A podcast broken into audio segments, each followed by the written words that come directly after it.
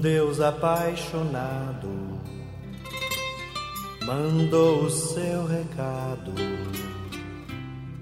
por meio do seu filho, e o filho foi Jesus.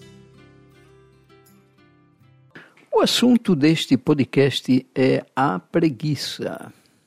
E abro logo o tema afirmando com toda convicção que você e eu não somos preguiçosos, porque se eu fosse preguiçoso, não teria chegado a este 92 podcast e você não estaria ouvindo o que eu estou dizendo agora.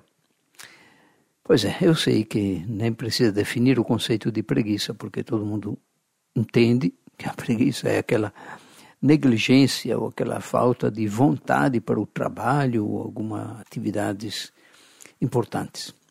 Mas fiquei surpreso com a abundância de sinônimos que tem para descrever este vício humano, sinal, pelo menos eu interpreto assim, é sinal de que é um vício muito presente na humanidade.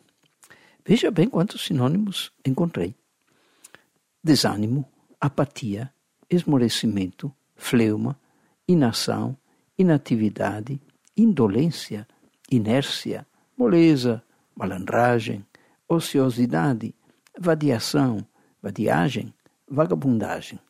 Ou então, morosidade, lerdeza, lentidão, demora, tardança, delonga, vagar. Ou então, assídia, descaso, descuido, desleixo, desmantelo, desmazelo, displicência, negligência, relaxamento. Mas você pensa que sejam poucos os antônimos de preguiça? Encontrei bem 53.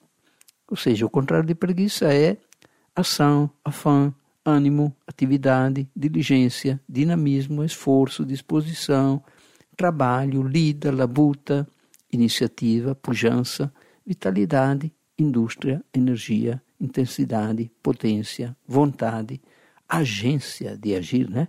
vigor, agenciamento, labor, vida, operosidade, produtividade, empenho, autoridade, intenção com S, intenção, virilidade, força, robustez, poder. E também agilidade, pressa, prontidão, rapidez, velocidade, presteza, vivacidade, desembaraço, desenvoltura, celeridade e facilidade. E também capricho, cuidado, esmero, zelo, rigor, primor, apuro, dedicação, desvelo. Viu? E não pense que sejam poucas as histórias e as piadas de preguiçosos, mas hoje, hoje só cabe uma. Três estudantes universitários não fizeram um exame porque não estudaram por preguiça. Eles elaboraram um plano, sujaram-se com graxa, óleo e gasolina e foram falar com o professor. Seu professor, pedimos desculpas porque não pudemos vir para o exame. Estávamos num casamento no Rio de Janeiro, no caminho de volta, o carro quebrou. Por isso que estamos assim sujos, como o senhor pode ver. O professor entendeu e deu-lhes três dias para se prepararem. Depois de três dias, eles foram ao exame muito bem preparados, porque tinham estudado desta vez. O professor os colocou em salas separadas. A prova tinha apenas quatro perguntas. Primeira, quem casou com quem? Segunda, a que horas o carro quebrou? Terceira pergunta, onde exatamente o carro quebrou?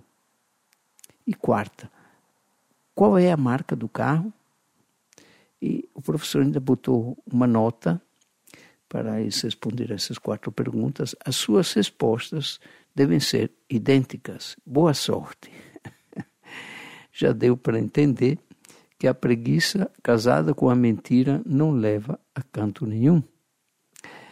Ser honesto significa escolher não mentir, não roubar, não enganar ou trapacear de modo algum. Quando nós somos honestos e responsáveis, desenvolvemos a força de caráter que irá nos permitir prestar grande serviço a Deus e ao próximo. Somos abençoados com paz de espírito e respeito próprio e teremos a confiança do Senhor e das pessoas. Amém. Ao longo do caminho existe um pão e um vinho que enchem de sentido a vida de quem vai.